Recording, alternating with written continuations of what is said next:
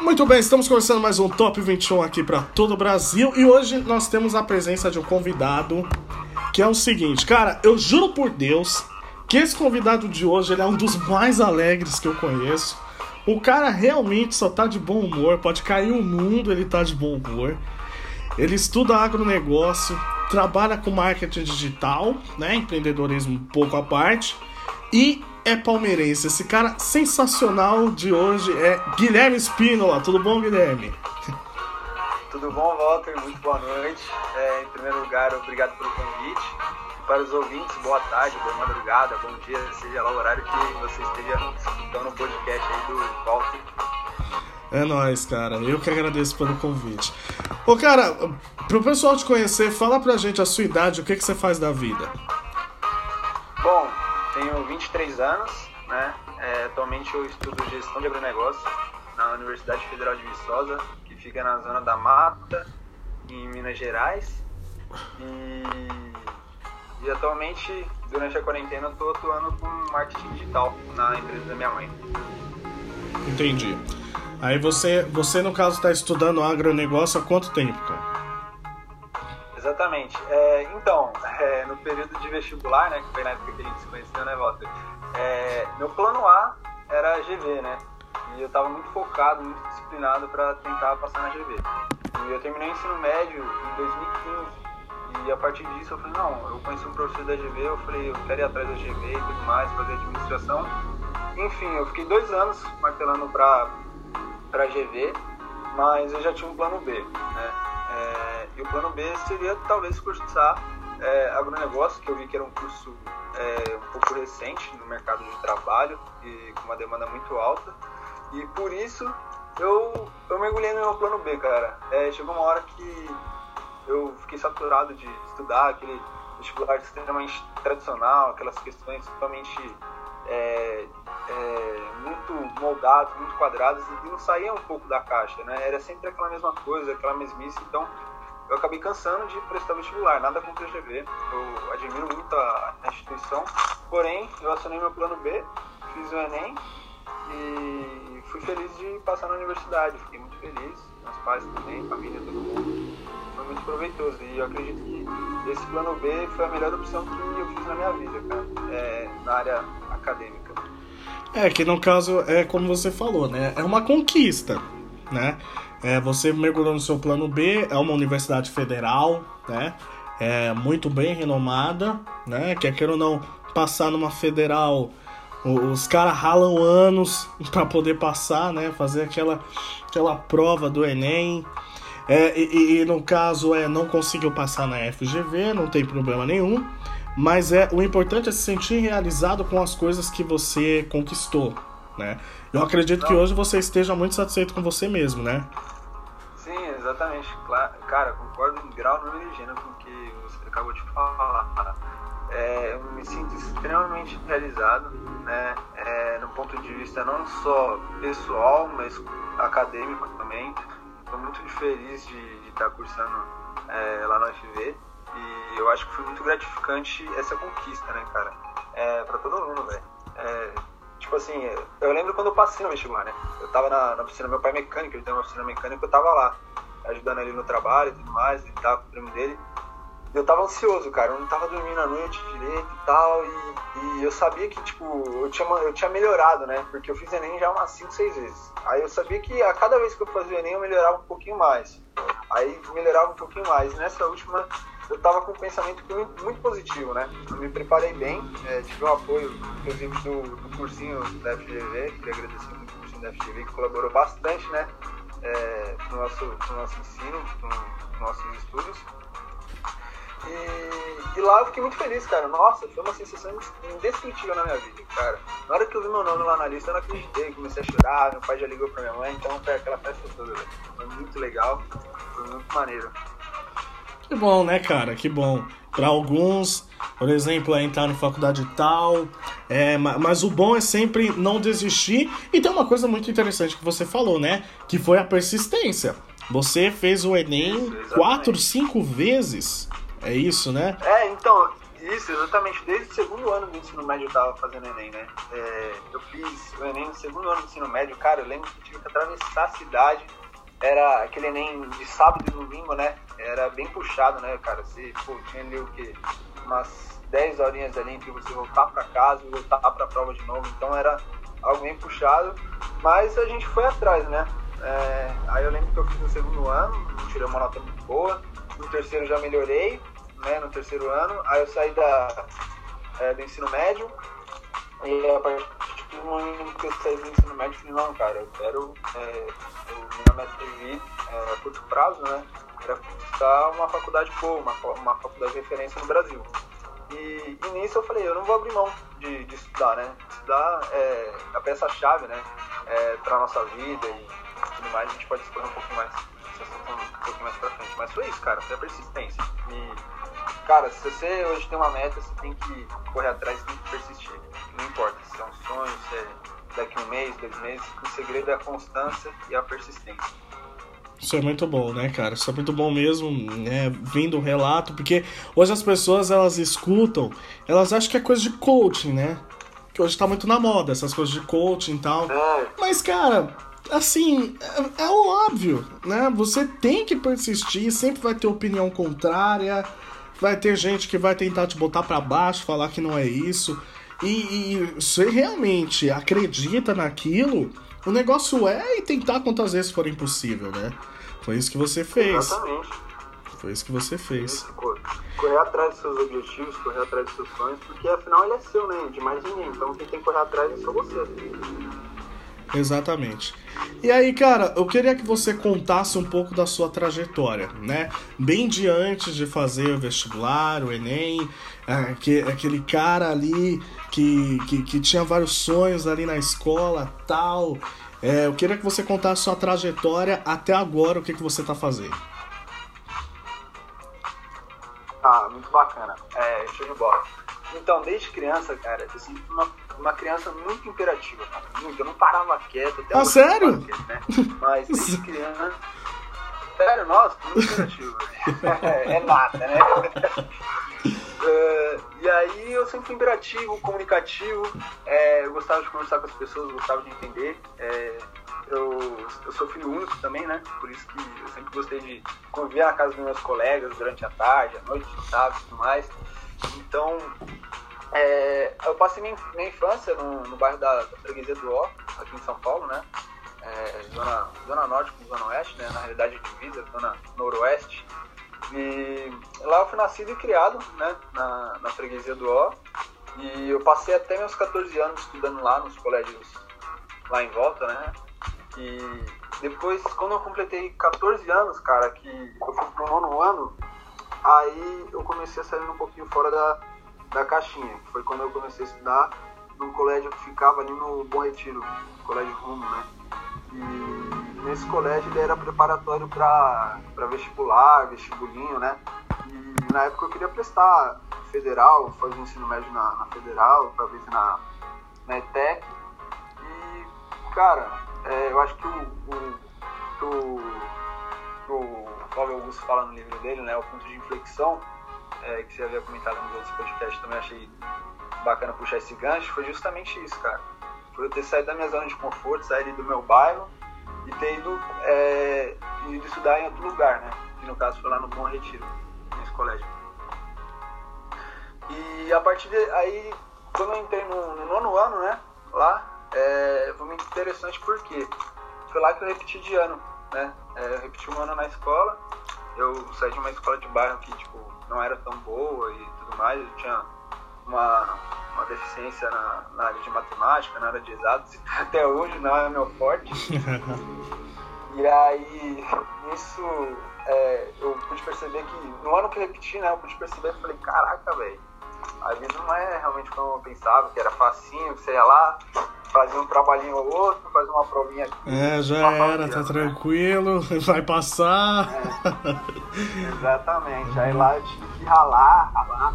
E cara, eu lembro que chegava lá às 7 10 na, na escola, né? Saía cedo, umas 5 e meia de casa, pegava trem, pegava ônibus. É, saía umas 5 e meia de casa, chegava lá às 7 10 e era das 7 10 às 2 da tarde, das 7 10 às, a, às quatro, tinha, tinha dia que a gente puxava das sete horas até as seis da tarde, cara. Era muito puxado, muito puxado. A gente passava o dia inteiro, almoçava na rua, tinha uma hora e meia lá de almoço e voltava. Tinha jeito. Estudava o dia inteiro. Semana de prova, nossa senhora, nem dormia direito. Ô louco, cara. Aí depois da época da. Na época da escola, você viu ali que não era fácil, aí você começou a estudar de fato. Aí depois veio a época do cursinho, né? Exatamente, exatamente. É, aí no ensino médio eu já queria fazer um cursinho, eu queria fazer um curso técnico, né? Esse era meu objetivo quando eu tinha uns 14 anos, né? Embora tinha um pouco de maturidade, mas eu queria. Eu via que era bacana, né, cara? A galera estudava na ETEC, elogiava bastante a questão do conteúdo, da diversidade, da liberdade que você tinha é, em estudar com a galera, que se conhecia a gente tudo quanto lugar. Então achei que seria uma experiência muito bacana, né? Então, no ano que eu repeti, eu refiz né, o nono ano no mesmo no colégio. E lá eu tive a felicidade de passar no, no vestibulinho, né? Da ETEC Albert Einstein, que era uma ETEC de qualidade, referência, mais próximo de casa. E eu acabei passando lá, né? No ano de 2013, né? E eu fui muito, nossa, fui muito feliz também. Foi uma notícia muito legal que eu dei pro meu pai. E, e a partir de 2013 eu comecei a estudar lá na ETEC, cara. Eu estudei no ensino médio de 2013, foi de 2013 a 2015. E eu fiz ensino técnico também em administração de empresa lá, a partir do segundo ano. Foi bem proveitoso, foi muito legal.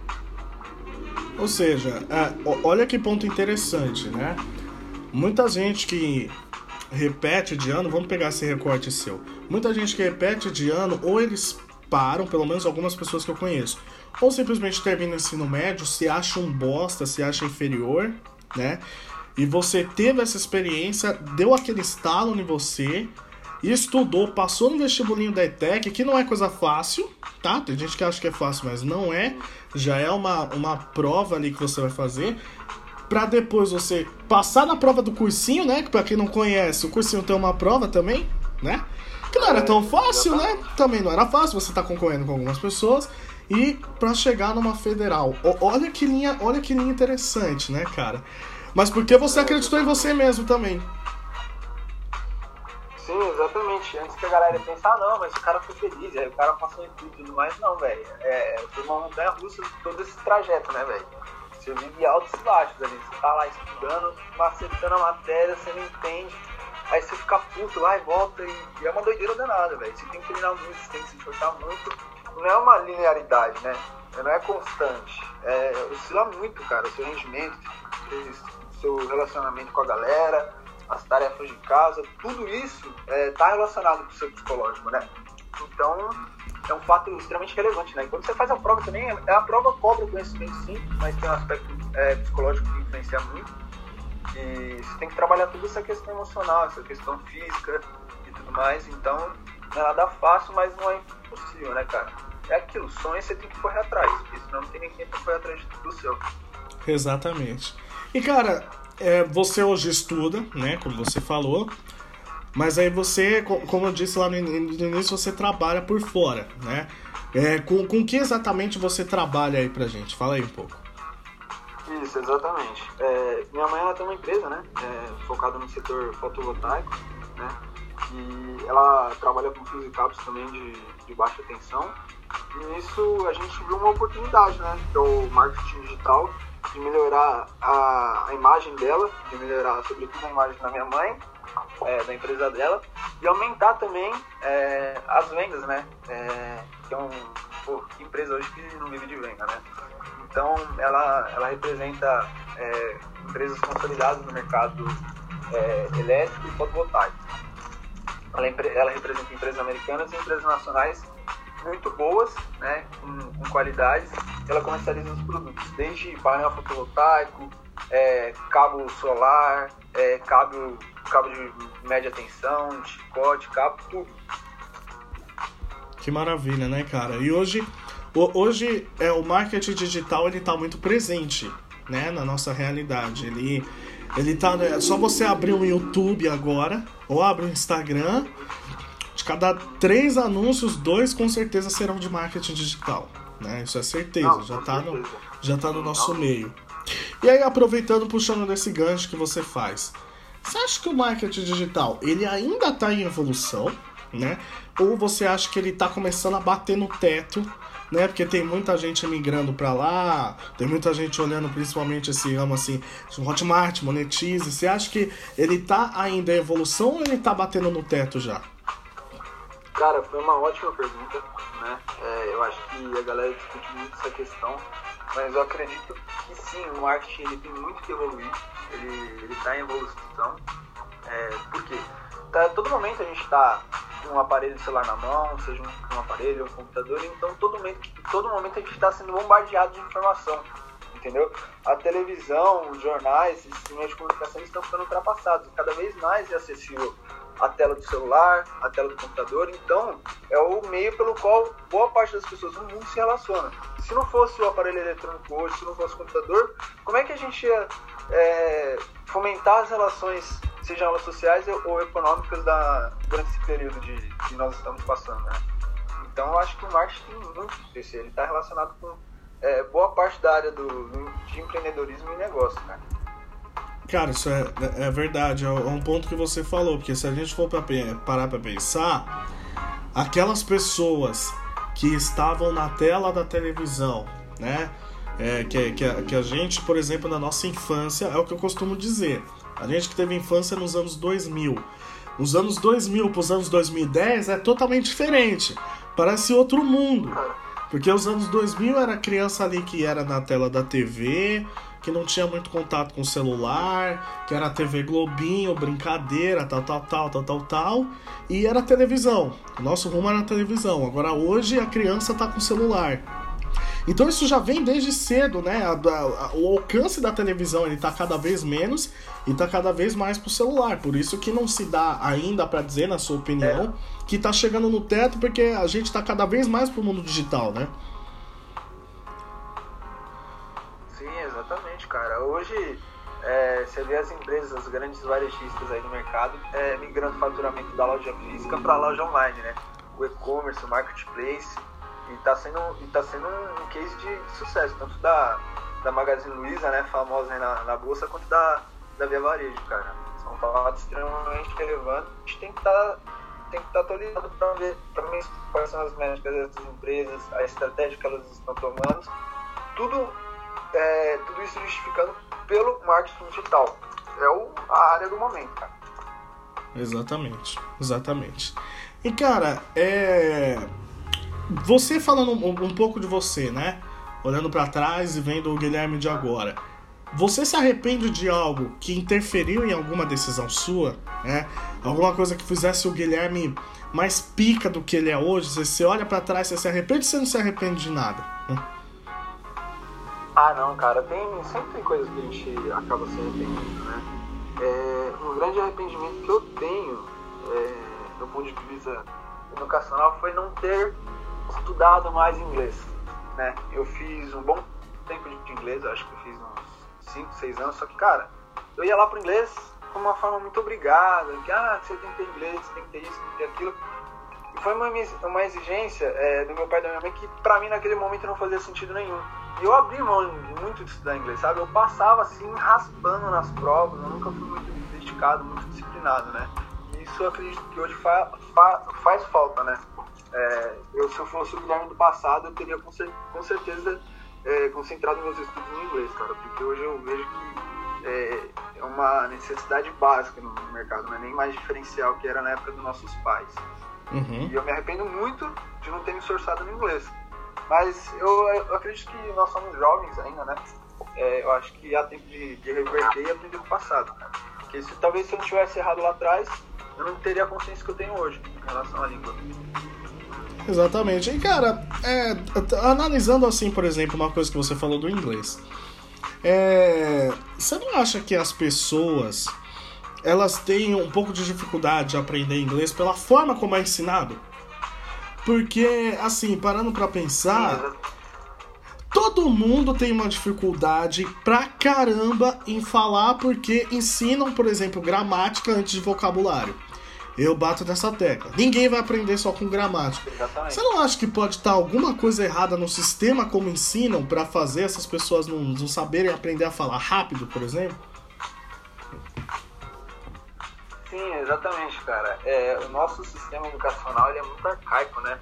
A maneira na qual é, é, é transmitido o ensino para nós, ela é, ela é totalmente controversa. Tem toda aquela questão metodológica também das escolas de inglês. Pô, porque se o cara aprende inglês em seis meses, um ano, ele não vai se tornar mais nutriente, né? Então, acaba ficando um pouco também defasada essa essa qualidade no, no, no, aprendizado. Eu acredito que vai depende muito também do aluno, mas quando você tem um professor ali com uma didática boa, com métodos e procedimentos adequados para você ensinar inglês, é, te ensinando inglês, não só aquele beabá, ah, gramática é isso, vocabulário é aquilo, e listening, sabe? Tipo, aquele, aquela metódica que você tem durante a aula, aquele, é, aquele aprendizado é, engessado, sabe? Eu acredito que tende, tende muito a evoluir. É, e infelizmente o nosso método de ensino ainda é arcaico. É, infelizmente, né, cara? Infelizmente. E, e olhando assim, você que estuda agronegócio, né? Você pretende trabalhar em alguma área específica, né, em relação ao agronegócio? Ou vai ficar vagabundando mesmo? Ou prefere ir para alguma outra área específica? Não, com certeza, cara. É, eu confesso que o meu primeiro contato com o agronegócio foi na universidade, foi extremamente positivo, né? E é, eu adoraria trabalhar na área, na área do agronegócio, talvez é, na área de, de, gerir mesmo, não só os recursos das propriedades rurais, é, como também gerir pessoas, né? Eu gosto de me relacionar, eu gosto de, de métricas é, financeiras, eu gosto de estudar a respeito de, da, da, das fazendas. Então, eu me vejo é, sendo talvez um gestor de, fra, de, de, fazenda. Essa é a minha meta de vida, né? Talvez não, com certeza.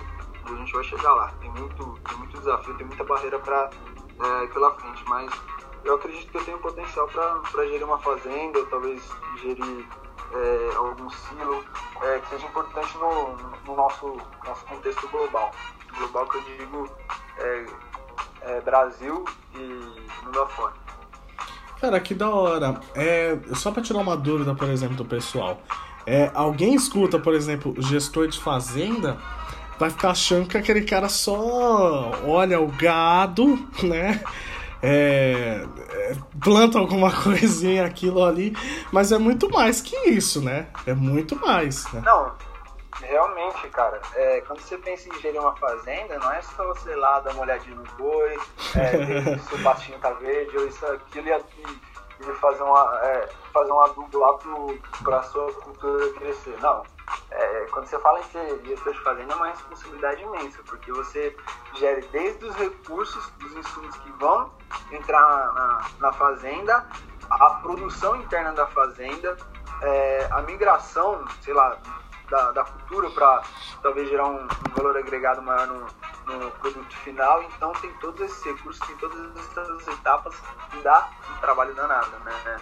É, então você tem toda uma cadeia de suprimento para gerir. É muita responsabilidade, é, é, muita comunicação e você tem enormes, enormes desafios no Brasil, pensando nesse sentido agrário, né?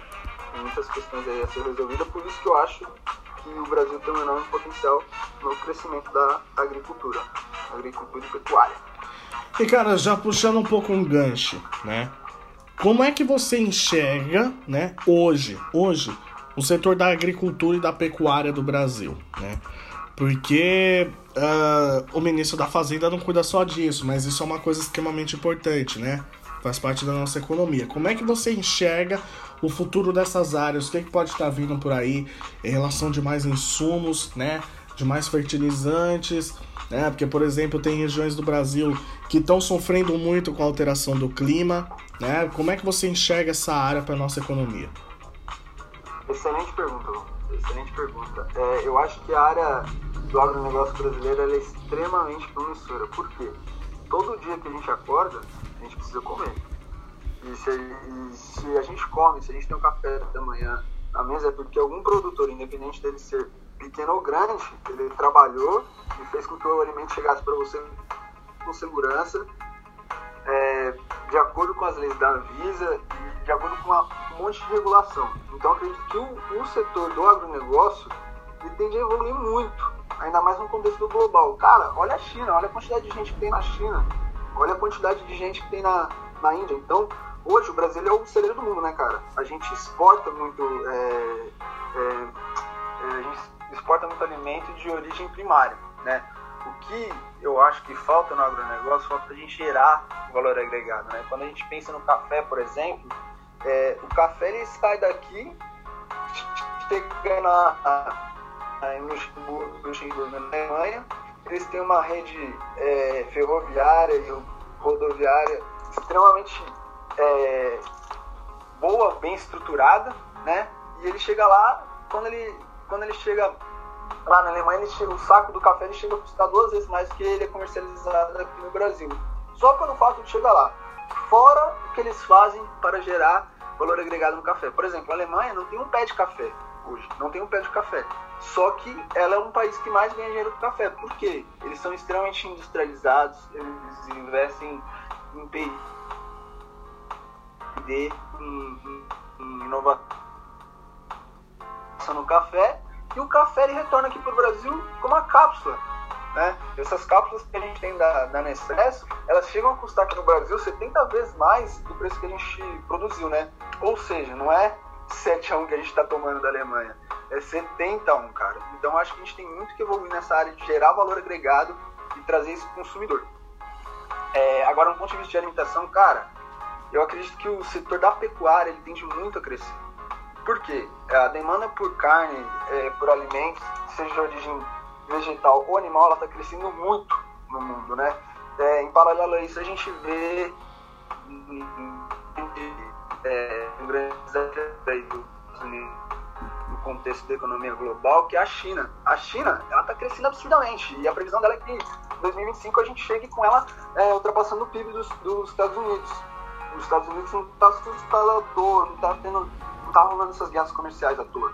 É, e aí, a China crescendo, cresce o poder aquisitivo do chinês. crescendo o poder aquisitivo do chinês, ele vai é, migrar de comer talvez uma carne de porco seja um pouco mais barata, vai querer comer a carne vermelha. E quem é que vai abastecer o chinês para comer? O Brasil, a gente tem muita cabeça de gado equivalente à nossa população é, de pessoas à população de gado que tem. Então é uma área extremamente promissora. Eu acredito que tende a crescer e tende a evoluir muito, desde que a gente faça uma gestão eficiente, eficaz, e, e, e, eficiente e eficaz no ponto de vista da imagem que o Brasil representa lá fora do agronegócio, não essa imagem pejorativa que muitas vezes a mídia acaba influenciando, essas, é, esses boatos que tem e tudo mais, é, não só da imagem, como também da produção interna, da porteira para dentro. Cara, é, tem um ponto que você falou muito interessante, que é principalmente o, o, modo a gente vende, né? E como você falou, a gente vende a nossa melhor parte, né? Principalmente da, da, das nossas commodities, assim, né? Uma delas é o café. A gente vende a nossa melhor parte, é, principalmente, por exemplo, a Alemanha, que você falou.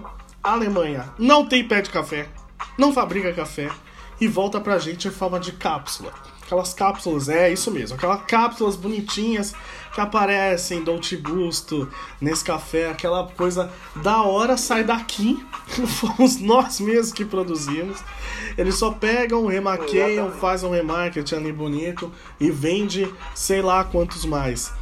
Isso é uma coisa, por exemplo, que muitas vezes o brasileiro não pensa e deveria pensar, né? Porque isso poderia muito bem fortalecer o nosso mercado interno. Tudo bem que a gente é rico em exportação, mas de certa forma, como você falou, a gente acaba desvalorizando muito nossos produtos. Né? A gente se desvaloriza muito para tentar favorecer e os caras não tá nem aí, cara. Os caras vai retornar pra gente da forma como eles assarem e a gente aceita, né? Exatamente, perfeitamente. É, é, nesse sentido que a gente tem esse gargalo aí do, do Brasil de não gerar o valor que a, a, nossa riqueza natural ela, ela tem um potencial de, de transformar famílias, empresas, enfim. É, esse é o gatilho, o desafio aí que eu acho que o Brasil tem pela frente consumo ponto de vista do, do café e das culturas também, né? A laranja, por exemplo, lá nos Estados Unidos, o americano ele cobra 100% de, de imposto na, na, nossa laranja, só que ele é, o americano consome muita laranja, entendeu? A gente tem essas barreiras alfandegárias, esse protecionismo que tem que ter uma correlação entre os países, sabe? É, falta a gente melhorar a nossa a questão da, da política agrária de uma, de uma comunicação é, não diria nem comunicação, mas uma relação mais harmônica entre os países, sabe? A gente fica muito se, se fechando, os Estados Unidos se fecha, a China se fecha para poder proteger os produtos dele. Não, mas pode ser uma, uma parada mais intercambiável. A gente dá alimento, eles nos dão tecnologia, tá tudo bem. Não tão bem, né? Que seria bom se a gente exportasse também a tecnologia que a gente tem aqui, né? Ah, cara, mas Quando... aí você não acha mais ou menos. Imagine falar pro tio Trump, é. Oh, vamos abrir um pouco mais aí, porque você acha. É, tá muito é... fechado, vamos abrir. O que, você... Exatamente, vamos parar de subsidiar o produtor norte-americano e vamos dar oportunidade pro produtor brasileiro que a gente tem muita qualidade também, né? Exatamente. Então, cara, e se a gente for parar pra pensar assim, os anos de glória do Brasil, que foi no, no século passado, quer dizer, na década passada, foi por causa justamente da relação, por exemplo, com a China. Né, que o Brasil ele estava na, na, moda, estava no momento, né, a China se interessou muito para cá, e aí bate de frente com isso que você está falando. A China vai ter mais poder aquisitivo, vai precisar de mais carne, quem é que vai vender mais carne? Não a JBS, tá? Tirando o JBS aqui, que o JBS já está no auge, mas quem, por exemplo, pensa em trabalhar com agricultura, é uma hora de olhar isso, né?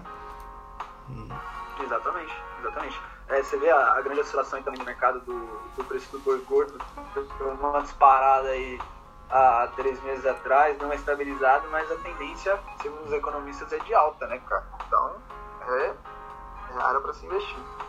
Exatamente. É, e, e, cara, como é que você enxerga, assim, hoje, não só o setor, por exemplo, de agronegócio, que eu tenho certeza que você olha outros setores da economia, como o mercado do câmbio, né, como o mercado imobiliário, dá uma olhada por cima, a nossa bolsa de valores e tal. Como é que você enxerga hoje, hoje, o futuro da economia no Brasil? Não só pensar no Paulo Guedes, tá? Mas como é que você enxerga o nosso futuro da economia aí? Então, cara, é, é excelente pergunta. Eu acho que para deixar essa pergunta a gente passaria aqui discutindo horas, né?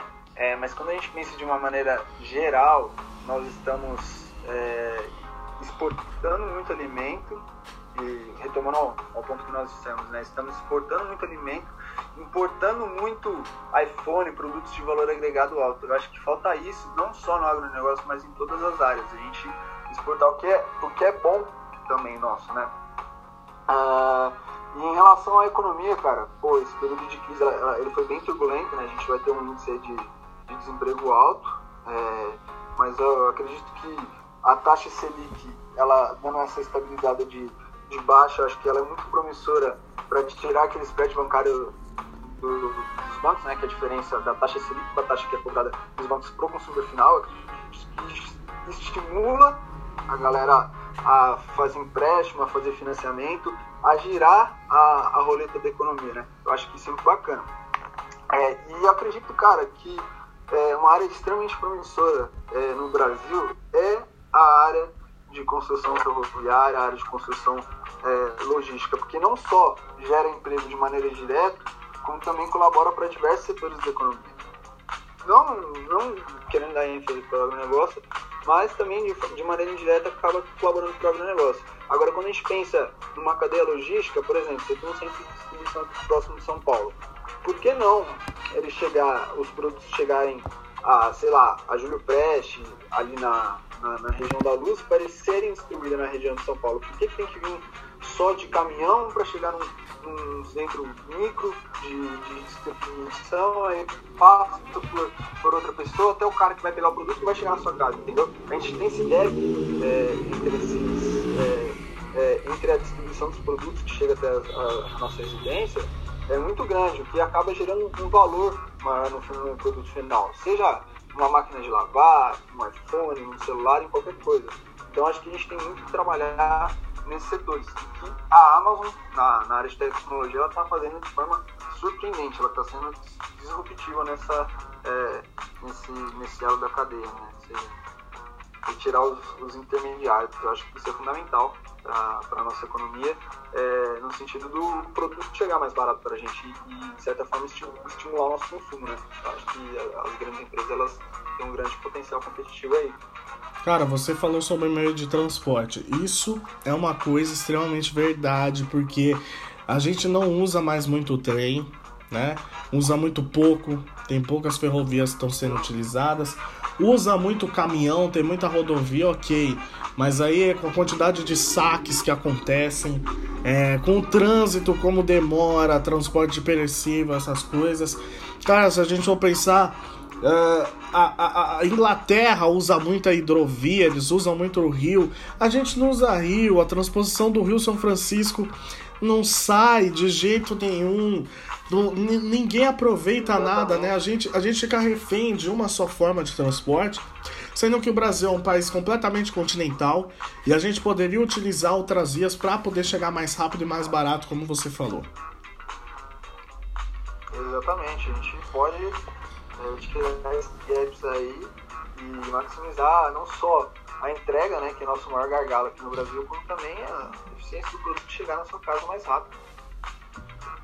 Exatamente. E, e para isso e outro fato também que você falou, você puxou um paralelo da China, né, para a gente ver como a China está crescendo, né, no ponto de vista do poder aquisitivo, é, em função dessa, dessa famosa crise que ocasionou aí no mês de fevereiro. Olha que engraçado, cara, um dado muito interessante da China é que houve um aumento quase que exponencial é, prejudicados pelos chineses, porque eles estão preferindo andar de carro do que andar pelo meio de transporte coletivo. Olha o nosso potencial também, é, pensando no, no, fornecimento de, de aço, pensando no fornecimento de é, minerais necessários para poder fazer o, o, a roda do carro, por exemplo, latex, né, que você, você extrai o, a, a, borracha né, do, do latex, da seringueira da árvore. E, então, a gente tem um potencial de crescimento enorme, cara. Exatamente, né? E olha que interessante que você falou. Eles estão preferindo andar de carro do que de transporte público, né? Ou seja, isso é uma Exatamente. baita oportunidade. Baita oportunidade. Às vezes dá até raiva, né, cara? Falando assim, dá até raiva que tá aparecendo. Os dados estão tão óbvios. Você tá tão óbvio observar, mas o cara. Não sei se falta coragem ou se, se é o país próprio, as leis, é, taxas que estão ajudando os empreendedores, porque a gente a gente que está estudando isso, a gente para, a gente olha e sente a dificuldade, imagina quem é que está atuando na área e não está atacando nisso, né? Sim, exatamente. É uma oportunidade que é, é aquilo que eu falo, né, velho? O Brasil ele tem muita. Ele tem muito, muitos desafios, né? E esses desafios eles geram oportunidade para que nós, jovens, é, enfim, possamos empreender. A gente tem muito que resolver, então tem muita área para empreender no Brasil. Seja ela educacional, do agronegócio, de tecnologia, tem muita coisa. No Brasil, é, a galera xinga demais, a gente tem um pensamento muito é, é, sistemático que o Brasil é ruim, que o Brasil é isso, que o Brasil é aquilo. A gente reclama muito, mas, cara, aqui é uma, é uma área que tem um potencial de crescimento, não só no ponto de vista econômico, vamos puxar um pouquinho o, o gancho pro lado social também, né? Tem um potencial, potencial de crescimento é, socioeconômico muito forte, cara. Envolver a sociedade como um todo, no sentido de educação, no sentido de respeito, no sentido de diversidade, sobretudo diversidade é, é, da, da, minoria. E isso é uma parada que as redes sociais, voltando ao, ao gancho do, da, do marketing digital, que as redes sociais estão fazendo muito bem, cara. É, o Instagram você vê é, muita gente é, levantando a bandeira tipo, contra o racismo, contra o, o, a apologia é, pejorativa LGBT. Então, a gente tem muito que evoluir com, com o auxílio da rede social, com o auxílio de diversos fatores que possa contribuir de forma sólida para o nosso crescimento econômico e social.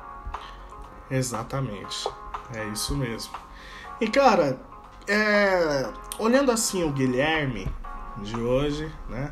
O Guilherme mais focado, o pessoal vê, parece que tem cara de zoeiro, esse moleque é zoeiro, mas é um cara muito focado também. Você. A bagunça não pode faltar. Cara, você concorda comigo? É uma pergunta que eu faço para todo mundo também. Que as amizades elas influenciam, cara. Seja pro bem Mas... ou pro mal. Né? É, como é que você vê o seu ciclo hoje de amizades? Cara, eu confesso que o meu ciclo de amizade é muito sólido, cara. É, eu fiz amigos na faculdade que eu não esperava é, que nesse momento de, de dificuldade que a gente passou, que eles iam seriam tão solidários comigo, né? Por exemplo, eu tinha um carro que eu levei lá para Minas, né? Esse carro acabou ficando na casa de um amigo meu, lá em Viçosa também. Eu falei, não, Gui, eu me responsabilizo pelo seu carro, tem garagem, tem espaço e tudo mais. Então, cara, o cara me deu um voto de confiança, deixar o carro dele durante esse período até eu voltar para Minas na casa dele. Além disso, tinha os móveis também que eu acabei entregando apartamento em função da, da pandemia. Não faz sentido ficar é, gerando um custo que é extremamente ocioso, né? E aí outro rapaz acabou ficando com, com os meus móveis, e isso tudo foi, foram as amizades que eu fiz na universidade, né? É, e além disso, meu círculo é, pessoal também aqui em São Paulo, é, a galera que, que eu tenho contato, né? O, o, os meus colegas de cursinho que também estudaram na época no, no, no colégio comigo, né? Quando, é, quando eu acabei repetindo, eles são meus amigos até hoje, cara. E foram, são eles que é, colocam lá o, o, o, turbinho lá, a gente brinca, né? Eles são, eles são, eles me motivam, né? Pra, pra ir atrás dos meus sonhos, assim como a gente, eu também motivo eles. Isso é uma relação muito positiva, né? Apesar de que no passado a gente é, teve que se, selecionar o joio do trigo, né? A gente tem que se, separar as amizades boas das amizades ruins, né? Tanto no, no, no crescimento pessoal quanto das pessoas que estão ao seu redor, né, cara? Cara, é, é, é, eu gosto de falar disso com principalmente o pessoal mais próximo da minha idade, porque é, é, é, inevitável, né? Quando a gente é mais novo, a gente quer muita atenção, a gente quer que as pessoas olhem pra é. gente, quer ser aquele negócio, por exemplo, de popular, essas coisas. Aí no, no, no, começo assim da vida adulta, né? Como a gente tá agora, é, você vai começando a ver que, cara, só importa quem tá do seu lado, quem tá junto com você. De fato. Exatamente. O resto que se dane, é mais ou menos isso, né? É. Exatamente, pô, é nessa linha de raciocínio. O cara tem que. Se o cara tá lá com você, ou soma ou some, né, cara? Não tem, não tem jeito. É, senão não faz sentido você ter um, colega seu ali que é, que é sanguessuga, né? Seja. É, aí você tá nos piores momentos e o cara não tá lá pra te ajudar. Entende? É, e a amizade é isso, é um fortalecendo o outro, porque é, sozinho, velho, a gente, a gente anda, só que junto a gente vai longe, entendeu? Exatamente. E cara, como é que você é, se vê daqui pra frente, né? Se vê casado com um filho, dono do Palmeiras, dono do estádio do Palmeiras. né? Viu? A dona Leila não vai deixar. Tendo aí seus, seus Porsches, suas Ferraris, suas, suas fazendas, como você falou. Né? Como é que você se vê aí? Então, é, sobre carro, cara, você tocou num assunto muito bacana, né? É, carro é uma coisa que eu gosto muito. Eu gosto de, de um pouco da adrenalina, o, o status que eles, que eles acabam promovendo, né? Mas eu tô numa fase da minha vida que eu, depois que eu estudar sobre finanças, finanças comportamentais, finanças pessoais, eu vi que carro é mais um bem, sabe? Ele acabou para mim se tornando um passivo. Mas eu amo carro, adoro dirigir e tudo mais. Eu vejo que talvez hoje eu não teria, é, uma, sei lá, se eu tivesse condição, eu não teria uma Porsche, uma Ferrari, né? O que eu faria seria talvez comprar um carro em sociedade, né? Tem uma empresa hoje que, que atua nesse ramo, né? Por exemplo, você vai lá, você tem você e mais dois amigos, vocês três racham o carro, né? Aí você tem um mês, né? É, aí você pode andar com o carro 10 dias, seu colega pode andar 10 dias, e o outro anda 10 dias. Então você pode curtir o carro, o carro não precisa ficar necessariamente com você o tempo todo. Ou seja, você curte o carro, o, a depreciação dele é um terço, o custo dele de manutenção é um terço, o custo de segurança é um terço. Então dá pra você curtir uma parada por um preço mais acessível hoje. Então não seria tão apegado em ter um carro eu seria apegado talvez a curtir por um momento. É, para uma re realização pessoal. É, porém, eu vejo que isso vai demorar um pouco, porque eu quero é, atingir minha liberdade, minha liberdade financeira. Né? Eu tenho metas a curto, médio e longo prazo muito bem decididas. é, a fim de poder curtir o momento, né? Não tipo, pô, trabalhar, ganhar dinheiro, ficar escravo do dinheiro, aí para depois cuidar da minha saúde, é, quando ficar idoso e tal, para tentar curtir, sabe? Não, cara, eu tô amadurecendo a ponto de é, abrir mão de algumas coisas agora para que eu possa, por meio de investimentos, por meio de é, geração de, de, renda extra, de, de ativo, enfim, é que eu possa gerar um caixa, possa gerar uma, uma grana que seja sustente meu, meu modo de vida, né? E possa suprir isso aí, não precisa ser necessariamente agora, né? E sobre relacionamento, é, eu, tô cas... eu tô casado, é, já vai fazer 5 anos em, uhum. em, janeiro, é quase um casamento. É, dia 9 de janeiro eu completo 5 anos de namoro, agora, né? É, eu acho que foi uma das minhas maiores conquistas na vida, né? Porque eu tenho uma parceira, é, que ela é, a Liza, é ali, tipo, ponta firme para todos os momentos.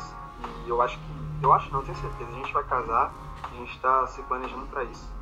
É tudo uma questão de, de planejamento, cara. Meu olho brilha quando eu falo dela, porque ela é uma pessoa que me inspira e ela, ela também ela passa cada dificuldade que é de tirar o chapéu para ver é. Muito.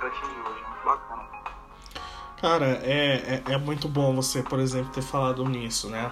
Porque muita gente às vezes pode se olhar como é, é uma pessoa foda, tem problema nenhum, mas é como você falou, né? Sozinho é muito difícil uma pessoa conseguir as coisas de fato sozinho, quase impossível, eu diria.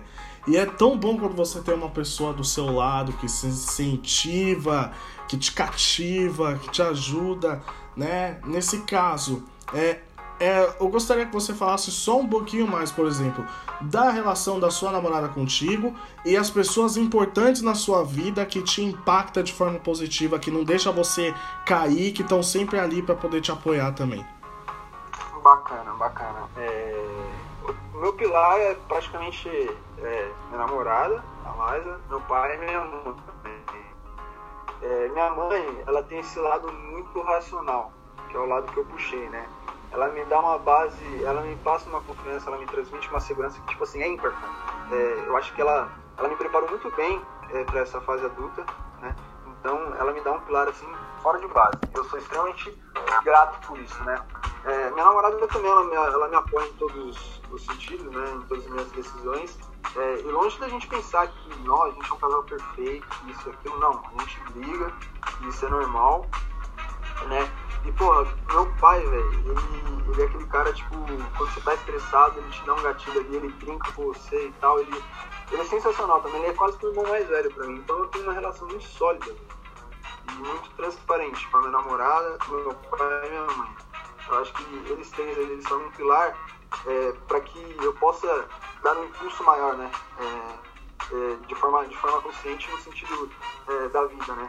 É, das relações com as pessoas, é, das conquistas no mercado de trabalho. Então esse, esse é o pilar. Que legal, cara. Que legal a gente sempre ter a humildade de reconhecer as pessoas que estão no nosso lado, né? Que conseguem fazer a gente melhorar e ser melhor pessoa todos os dias, né? Isso é muito bacana. E cara, para finalizar, eu gostaria que você deixasse uma mensagem para quem tá perdido, né? Para quem não tem orientação, para quem acha que ou tá na nossa idade, ou pode ter mais idade, ou pode ter menos, acha que não tem visão de vida, ou tá faltando alguém para poder orientar. Enfim, essa pessoa não tem visão. O que, que você poderia deixar para essas pessoas para elas terem um caminho próprio na vida aí? Bacana, eu sou muito otimista nesse ponto de vista. Eu sempre acredito que sempre há uma luz no, no fim do túnel, né? E, cara, se, se você ouvinte que está escutando, você está passando por uma é, dificuldade, seja ela financeira, emocional, psicológica, enfim, cara, é, acredite no seu potencial. Tem pessoas ao seu redor que talvez você não lembre, tipo, é, da, da escola, da faculdade, que pode te apoiar.